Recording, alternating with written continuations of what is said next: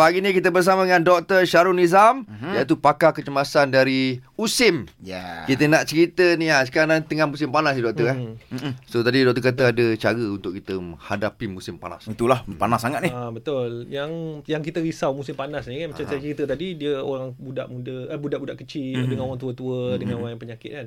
Tapi terlupa satu benda. Apa tu? Kadang-kadang kita kena fikir juga orang yang sihat tetapi dia bekerja di tengah panas. Oh iyalah. Ah, Kontraktor kan. Kontraktor yang kan. buat juga, ah, eh. bangunan kat luar, ah, orang bersukan. Ah, ah, Dia ah. orang ni pun orang selalu terlupa sebab ingat dia sihat. Faham, Tetapi kalau kalau dia lama sangat di kawasan di tempat yang panas tu jadi ah, kemungkinan dia pun akan jadi kesan juga. Okey. Ah, Kesian, kita eh. tengoklah eh.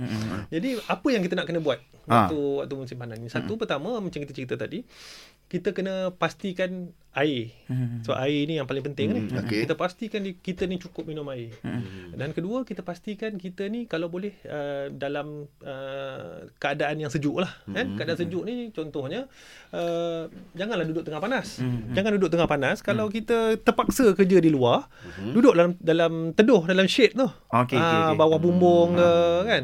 Kalau nak berjalan tu kita jangan berjalan tengah-tengah panas, jalan ada kat tempat yang ada bumbung. Ah, sebab apa kita nak tak nak tak boleh tak jalan. Ah, betul lah Ah, tu. terpaksa juga pergi kan. Yalah, yalah. Jadi kita kita pilih benda yang uh, teduh. Kita pilih benda yang tidak boleh uh, terlampau panas. Uh, cara-cara teknik-teknik yang tidak Payung boleh lah kan. Ah, payung, boleh. topi. Ah. Ah, kita pakai benda-benda macam ni. Tapi doktor bila doktor kata air yang uh, kena tempat yang sejuk kan. Aha. Air ais boleh tak?